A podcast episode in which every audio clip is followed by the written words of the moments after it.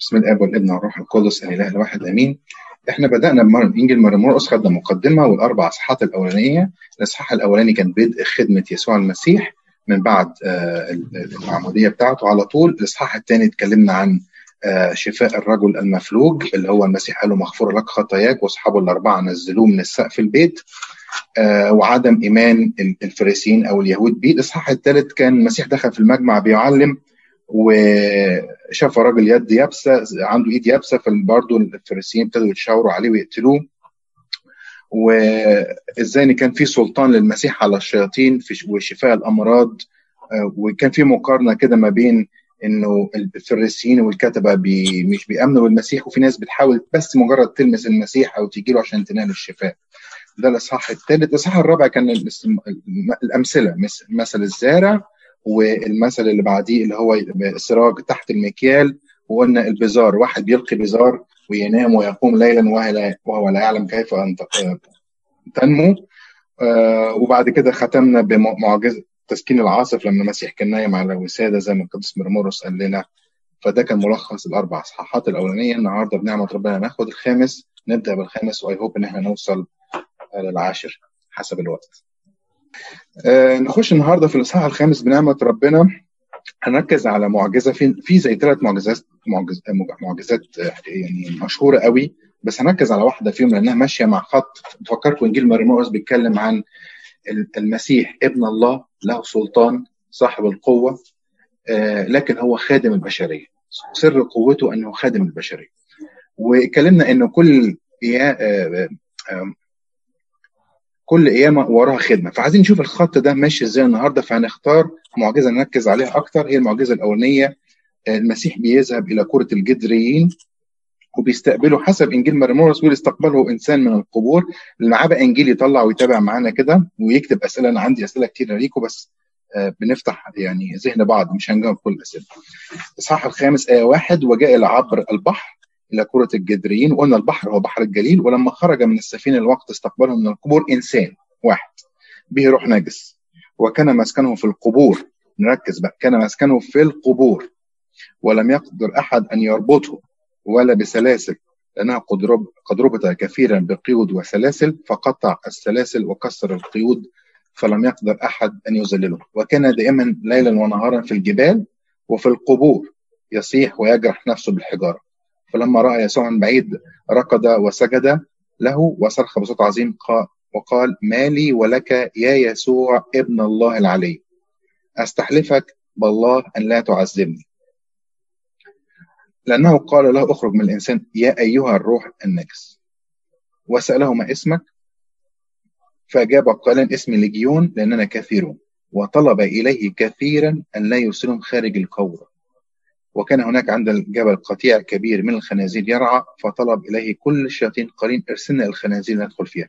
فأذن لهم يسوع الوقت وخرجت الأرواح النجسة ودخلت في الخنازير فاندفع القطيع الجرف البحر وكان نحو ألفين فاختنق في البحر.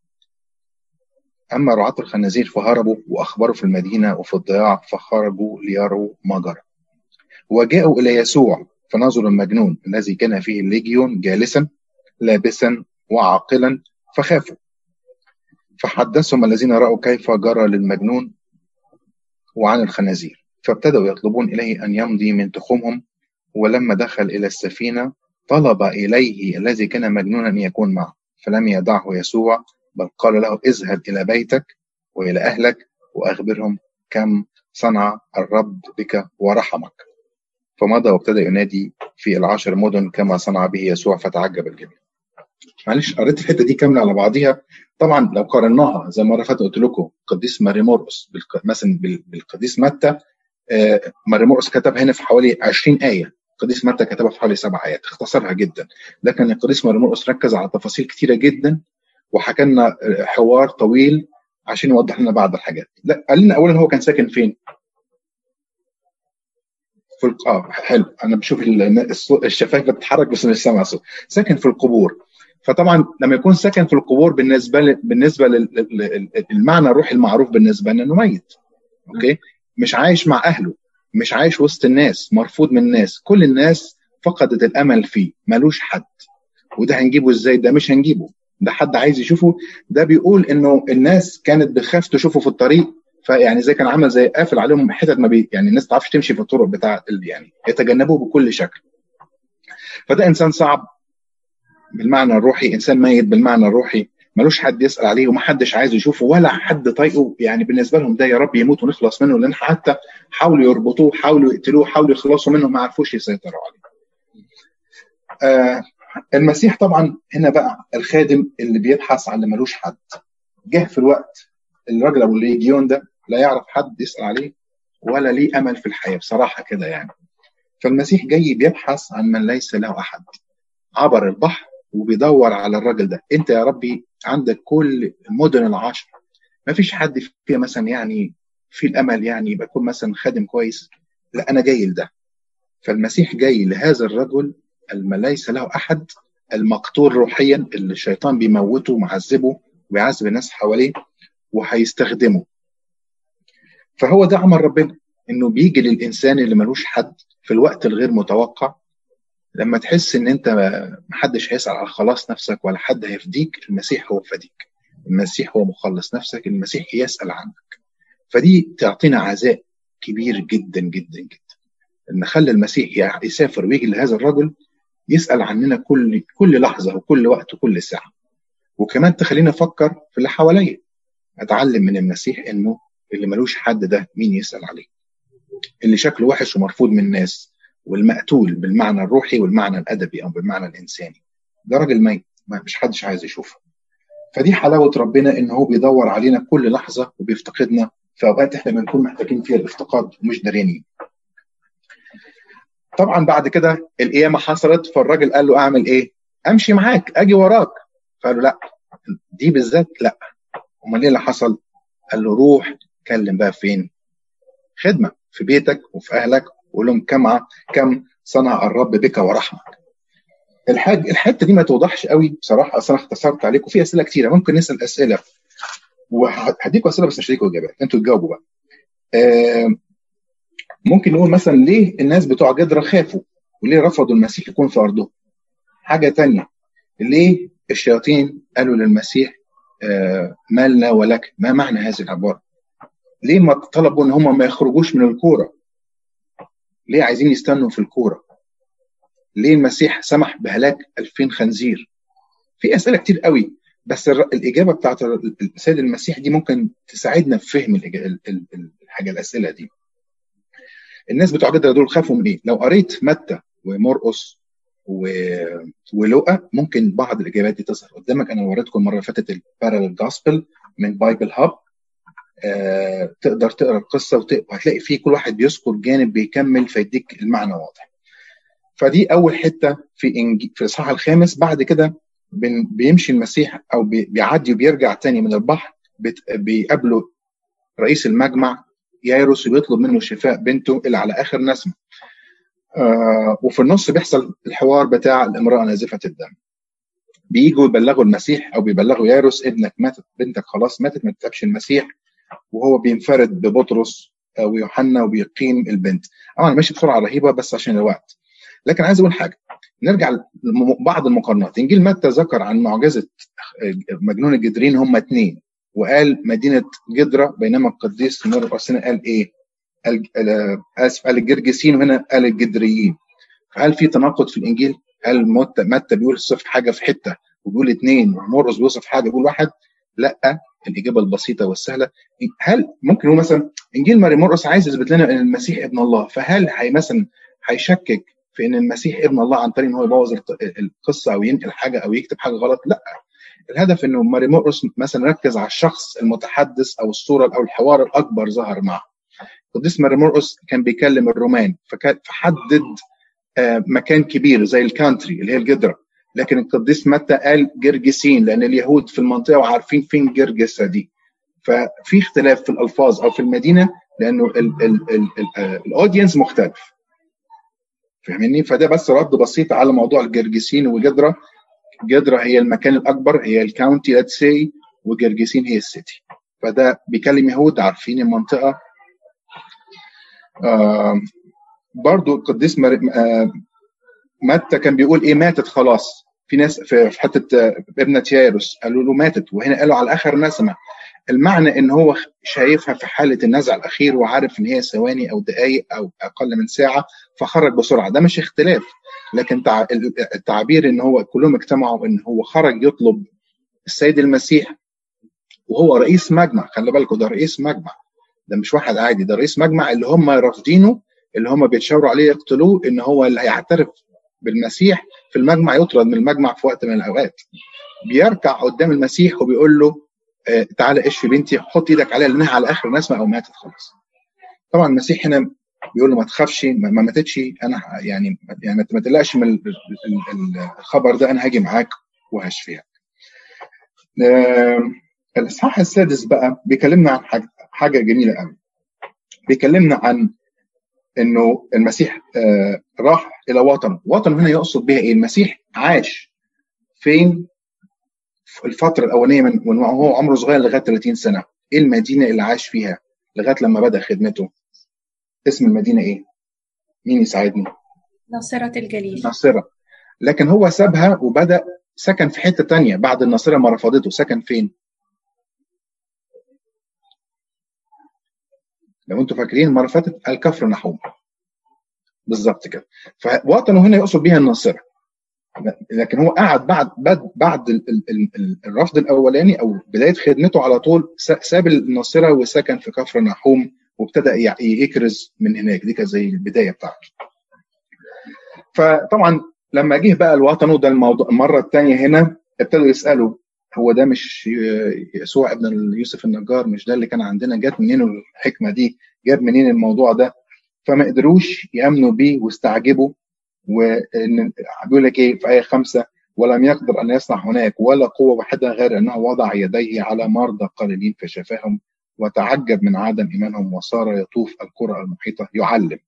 مرمورس بيركز هنا على ان هو المسيح كان بيعلم لكن كلمة لم يقدر أن يصنع ولا قوة مش معناته ان هو المسيح كان يعني مقيد أو على عكس إرادته. إنما من حتة إنه عدم الإيمان مربوط بقوة المسيح. إذا كان الإنسان يؤمن بالمسيح فده يساعده إن التغير أو المعجزة تحصل في حياته.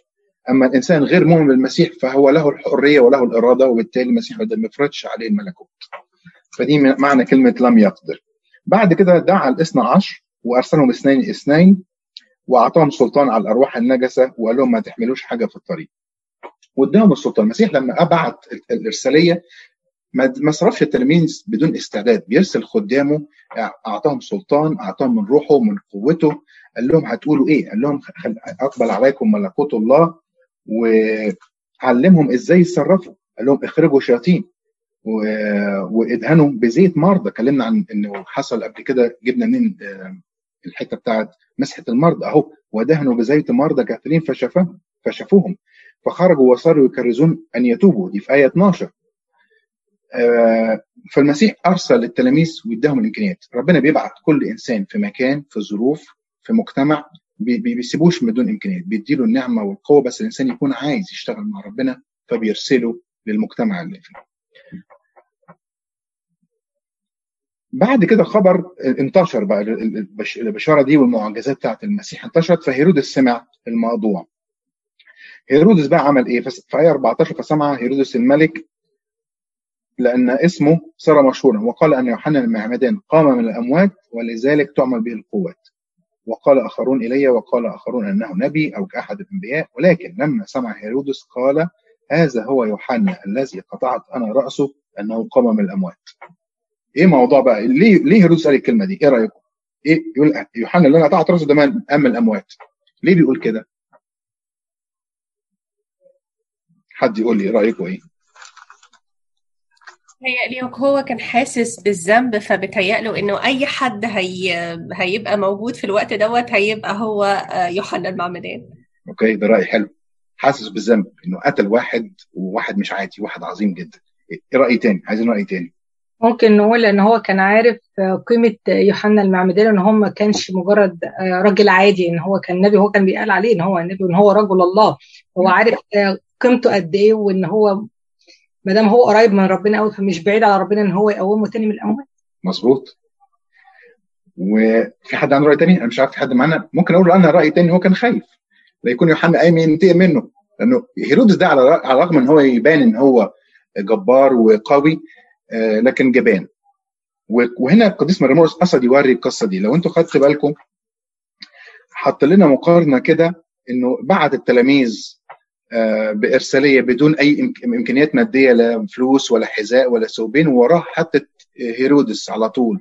اشمعنى دي؟ قال إن هو عمل عزومة وخاف يرجع في كلامه قدام الناس وخاف يكسر مخاطر البنت اللي رقصت وخاف وخاف وخاف وخاف. ولكن أكثر حاجة طلع جبان فيها إنه ما عرفش يقف قدام الحق. وقتل يوحنا زي ما هيروديا وسلومة خططوا.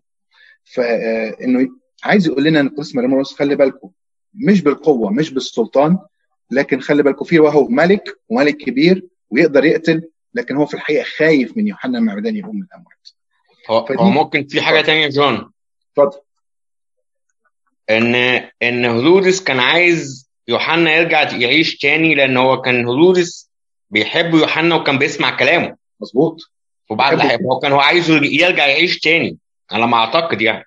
مظبوط. لا كلامك صح. ودي موجودة في آية 20 لأن هيرودس كان يهاب يوحنا عالما أنه رجل بار وقديس وكان يحفظه وإذا سمعه فعل كثيرا وسمع بسرور يعني كان بيحب يسمع كلامه وكان بيوصيه بحاجات بيعملها ومن الأسف إن في لحظة ضعف هيرودس خاف وجبن فبرضه دي تفكرنا بالأعياد والاحتفالات وطريقة احتفالاتنا وال يعني ممكن نقارن مقارنة ما بين عيد ميلاد هيرودس والأعياد وهل العيد الميلاد المسيحي اللي فيه روح مسيحية أو الأفراح اللي فيها روح مسيحية والمنظر اللي حصل قدامنا هنا في عيد ميلاد هيرودس. فخلي بالنا من الحتة دي قوي لأنها بتبقى زي باب صغير بيخش منه حاجات أكبر مشاكل أكبر أو خطايا طيب آية 30 بقى الرسل اجتمع الرسل إلى يسوع وأخبروه بكل شيء كل ما فعلوا وكل ما علموا عجبتني أنا أول حكاية كل ما فعلوا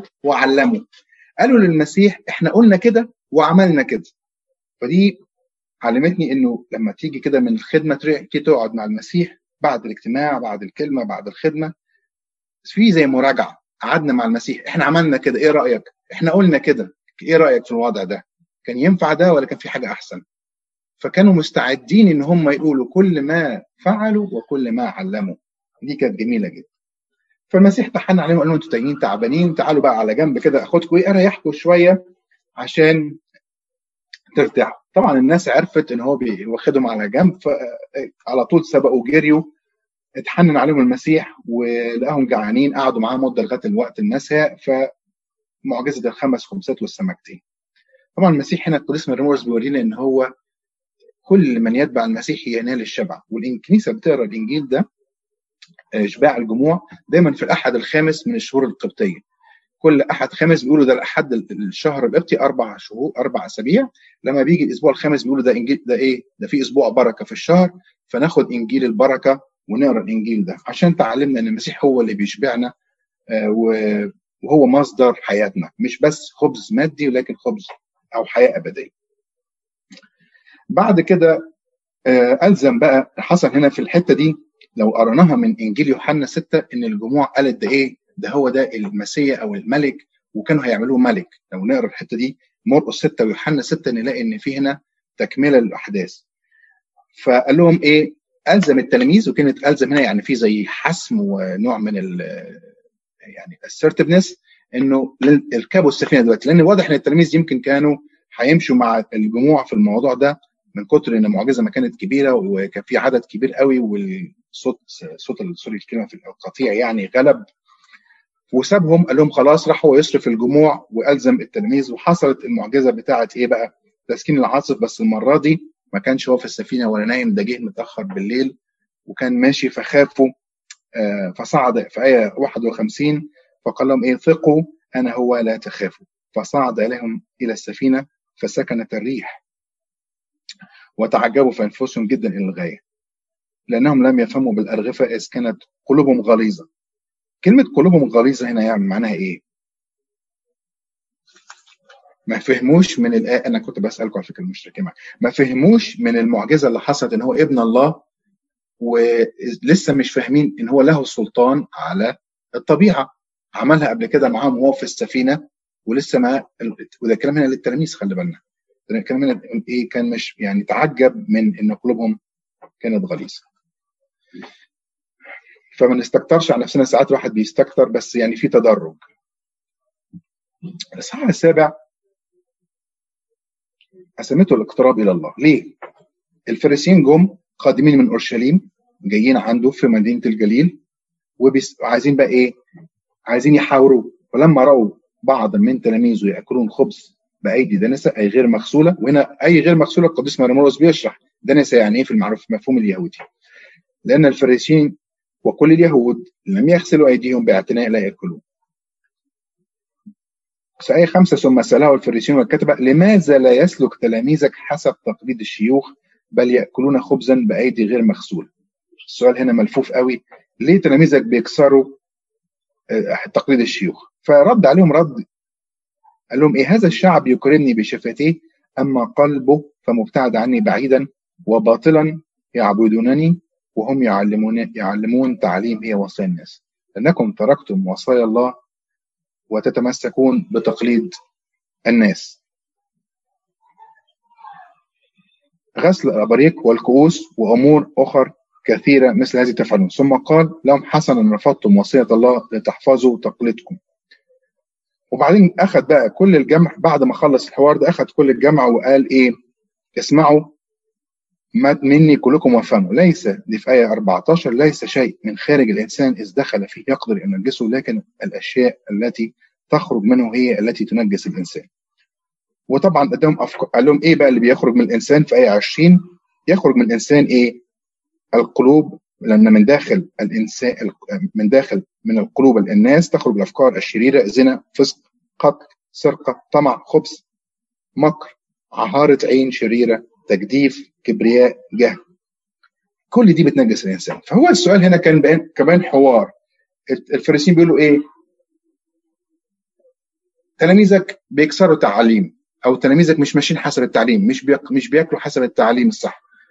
وكأنهم بيكسروا التق... يعني طريق التقرب إلى الله. فقال لهم أنتوا بقى فاهمين غلط. التقرب إلى الله مش بالشكل ومش بال...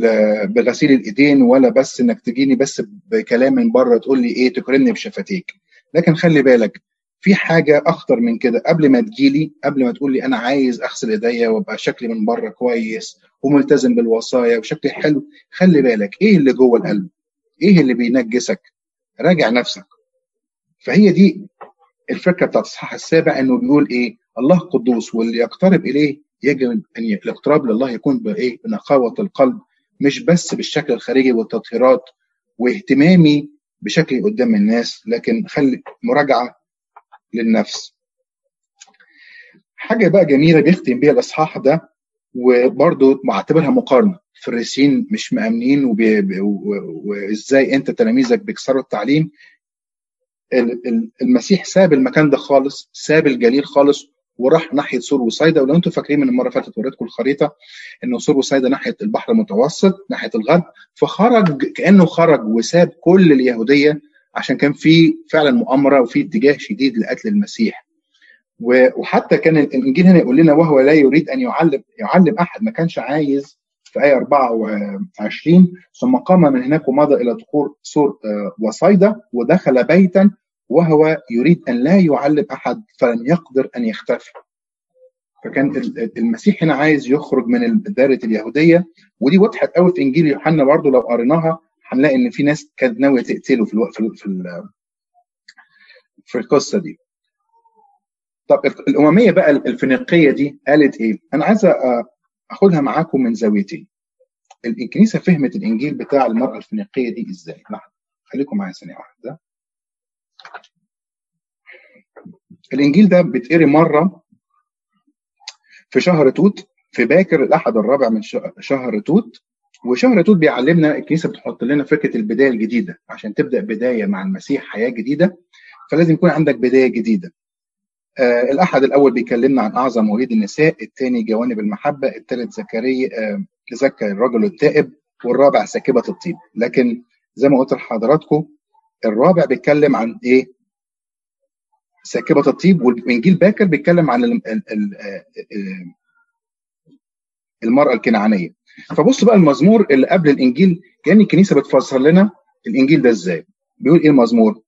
أنفسنا تنتظر الرب في كل حين لأنه معيننا وناصرنا وبه يفرح قلبنا لاننا على اسمه القدوس اتكلنا هللويا. هقراها لكم تاني لأن ال- ال- ال- المزمور ده بيشرح الإنجيل أو بيفهمنا الكنيسة فهمت الإنجيل ده إزاي.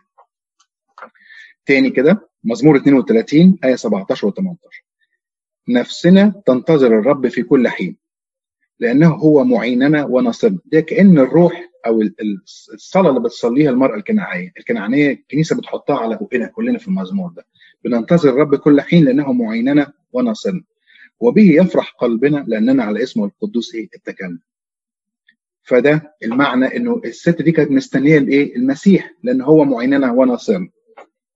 طيب كمان بيظهر لنا إنه المسيح هنا له السلطان في, الم... في هنا قال لها إيه؟ اذهبي بنتك إيه؟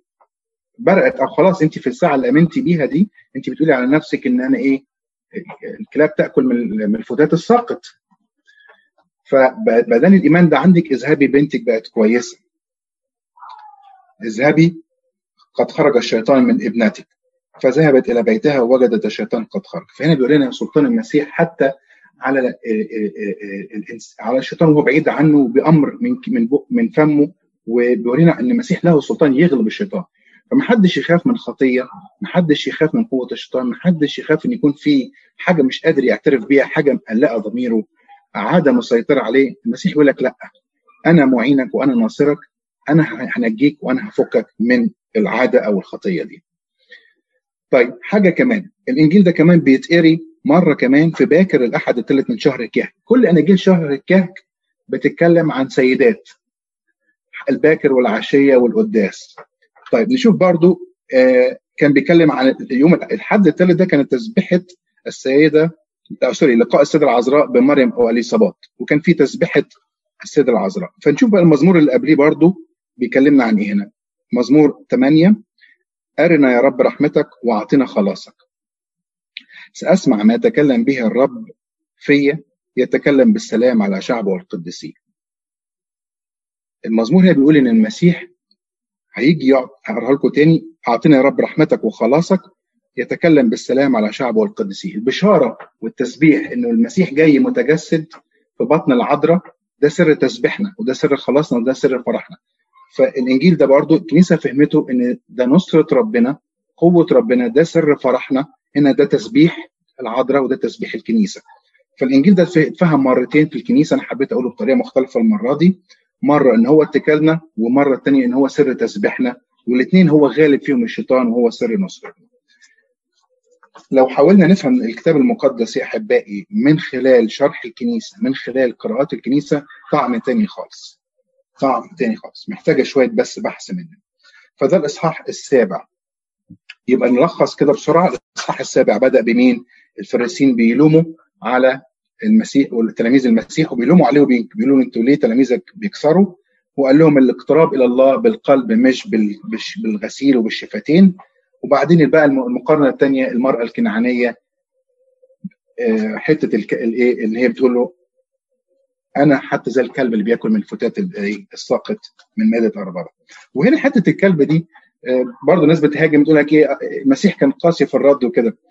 هو طبعا إحنا عارفين كلنا إنه المسيح عايز يظهر إيمان هذه المراه ولو قلنا إحنا ممكن نفكر في بالمعنى مثلا المصري إن الكلب ده كلب في الشارع اللي ملوش قيمة.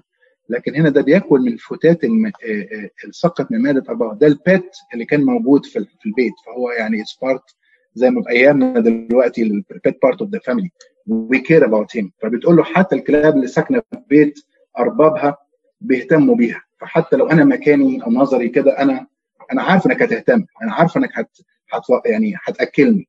فده كان معنى الباتريم context مختلف هنا في الحتة دي بالذات. الإصحاح الثامن بقى وإحنا قلنا هنا نص الإنجيل بتاع ماري مرقس في حتتين برضو حلوين جدا. بيتكلم أول حاجة عن إشباع ال 4000 وطلب الفريسين إن هم عايزين يشوفوا منه آية و إنه بيفتح عين أعمى. وبعد كده بطرس بيسال, المسيح بيسأل من أنتوا بتقولوا أنا مين؟ فبيقول إن هو أنت المسيح ابن الله. فده ملخص الصحة الثامن بس هنقف عند حتتين صغيرين. الإنجيل بتاع إشباع الاربع تلاف بيتقري إمتى برضه في الكنيسة؟ عشان نفهمه بفهم الكنيسة. بيتقري يا جماعة في اليوم الثالث من صوم يونان أو صوم يونان نينوى. ودي حتة لفتت نظري. إيه علاقة الصوم بإشباع الاربع تلاف طيب بصوا هنا بقى. هو بيقول لهم إيه؟ اولا الفرق في فرق بين معجزة ال 5000 وال 4000 العدد مختلف. نفس الكاتب مريموس فرق ما بين ال 5000 وال 4000 المرة الأولانية قال إن هم قعدوا معاه والنهار قد بدأ يميل هنا قعدوا معاه كام يوم؟ ثلاث أيام فده في في كذا اختلاف هنا لعدد السلال اللي ملأوها كان 12 عدد السلال اللي ملأوها هنا سبعة فما حدش يخلط ما بين المعجزتين.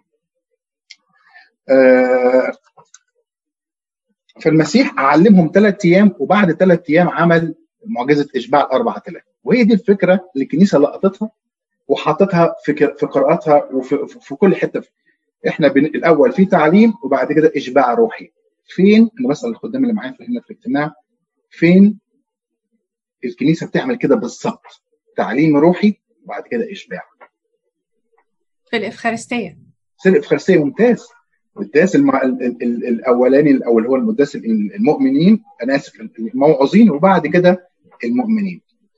فنفس الفكرة دي لقطتها الكنيسة وقالت إيه؟ إحنا في اليوم الثالث في الصوم أهل نينوى المسيح بيقول إنه هو بيفرح بتوبة الخاطئ وبيعطيه الشبع الحقيقي والاتحاد بيه في الإفخارستية. فهي دي الكنيسة فهمتها بالطريقة دي وقالت في المزمور اللي قبل الإنجيل طوبى لل... لل... للرجل الذي غفر إثمه وسترت خطياته وأعترف لك بخطيئتي الكنيسة عايز تقول لنا إيه؟ لو ربنا غفر لك خطيتك هو ده سر الشبع لو انت بقيت متحد بالمسيح سر الإفخارستية هو ده سر الشبع مش جعان ماديا إنما جعان للمسيح ذات نفسه. فالكنيسه فهمت الحتة دي حلو قوي وعجبتني إن إحنا نفتكر إنه رغم إنه بنتكلم عن الصيام لكن في شبع في الصيام. والمسيح هنا بيقدم لنا نفسه هو المشبع. قعدوا معاه ثلاث أيام وهو أشبعهم. آه بعد كده خرج الفارسيين تاني عايزين منه آية فقال لهم إيه ما فيش آية ليكوا ولن يعطى هذا الجيل آية. هنمشي شوية في الآيات عشان الوقت طبعا.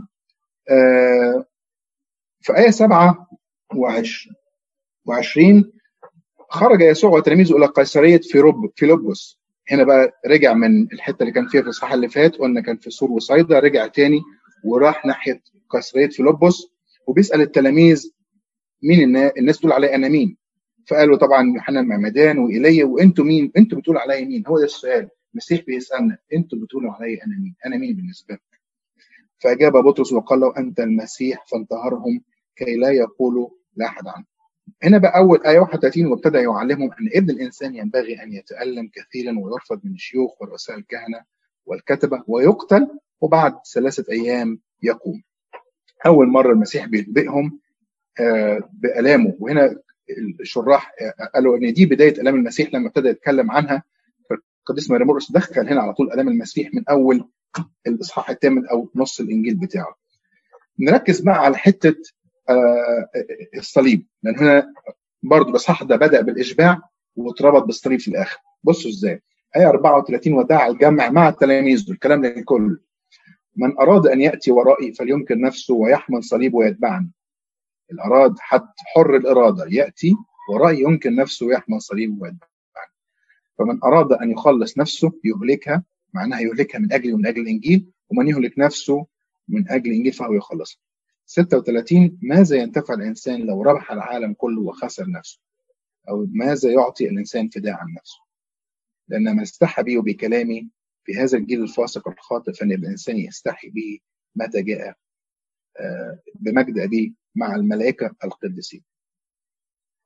فهنا الاصحاح ده جميل في إيه؟ إنه بدأ بالإشباع وربط لنا برضه إن الإشباع هيتم سره في الصليب، المسيح هيكسر جسده وهيموت من أجلنا وقال إن الصليب ده يا جماعة مش حدث أنا بعمله وانتهت القصة، الصليب ده عبارة عن طريق إحنا بنمشي ورا المسيح. كل مرة برفض خطية، كل مرة برفض فكر وحش، كل مرة برفض تبرير نفسي كل مرة برفض كسلي وبرفض كبريائي كل مرة برفض حاجة وحشة ده حمل صليب. كل مرة بجبر نفسي على فعل حاجة وكنت تعبان وممكن مش قادر واجي على نفسي شوية ده, ده حمل الصليب فحمل الصليب هنا هو حياة مش حدث ده اتحاد مستمر بالمسيح. كل مرة بختار إني أمشي في طريقك لأن أنت قلت لي احمل الصليب واتبعني. الإصحاح التاسع آه معجزة التجلي وده عيد سيدي طبعا. بس أنا مش هركز عليه قوي أنا هركز على حتة في الصح التاسع آية 33 وجاء إلى كفر نحوم وإذ كان في البيت سألهم بماذا كنتم تتكلمون تتكالمون فيما بينكم في الطريق؟ فسكتوا لأنهم تحاجوا في الطريق بعضهم مع بعض من هو أعظم؟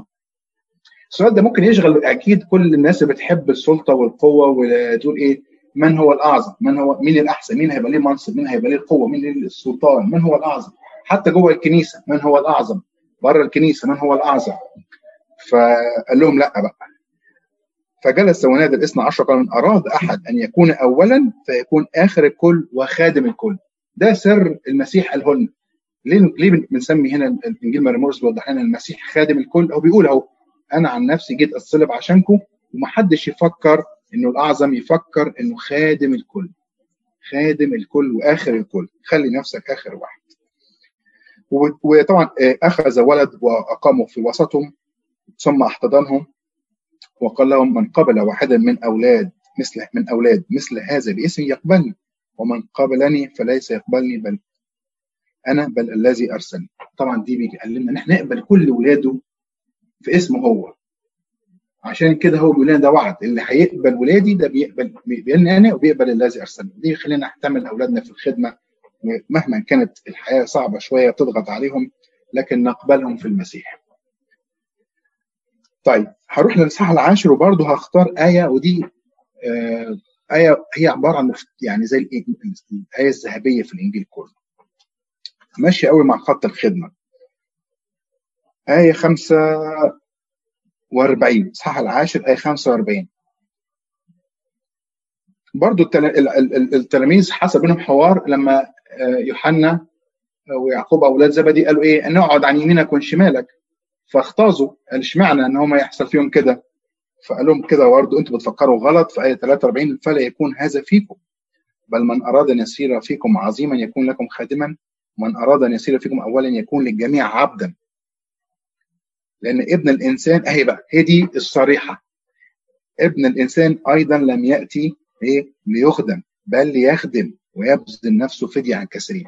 ليه الناس قالت الشراح قالوا إن إنجيل مريمورس هو المسيح ابن الله خادم البشرية من فم المسيح. قال ابن الإنسان هدفه لم يأتي ليخدم بل ليخدم ويبذل نفسه فدية عن كثير هو الصح العشر فيه حاجات كتيرة جدا بس عشان إحنا ضيق الوقت أنا باخد الحاجة اللي ماشية مع الخط العام من قراءتنا مع بعض. آخر حاجة اللي هو جاء إلى أريحة وشاف الأعمى بارتيماوس. القديس مرمورس لوك بيتميز انه بيوصف بيوصف تفاصيل جميلة ودقيقة.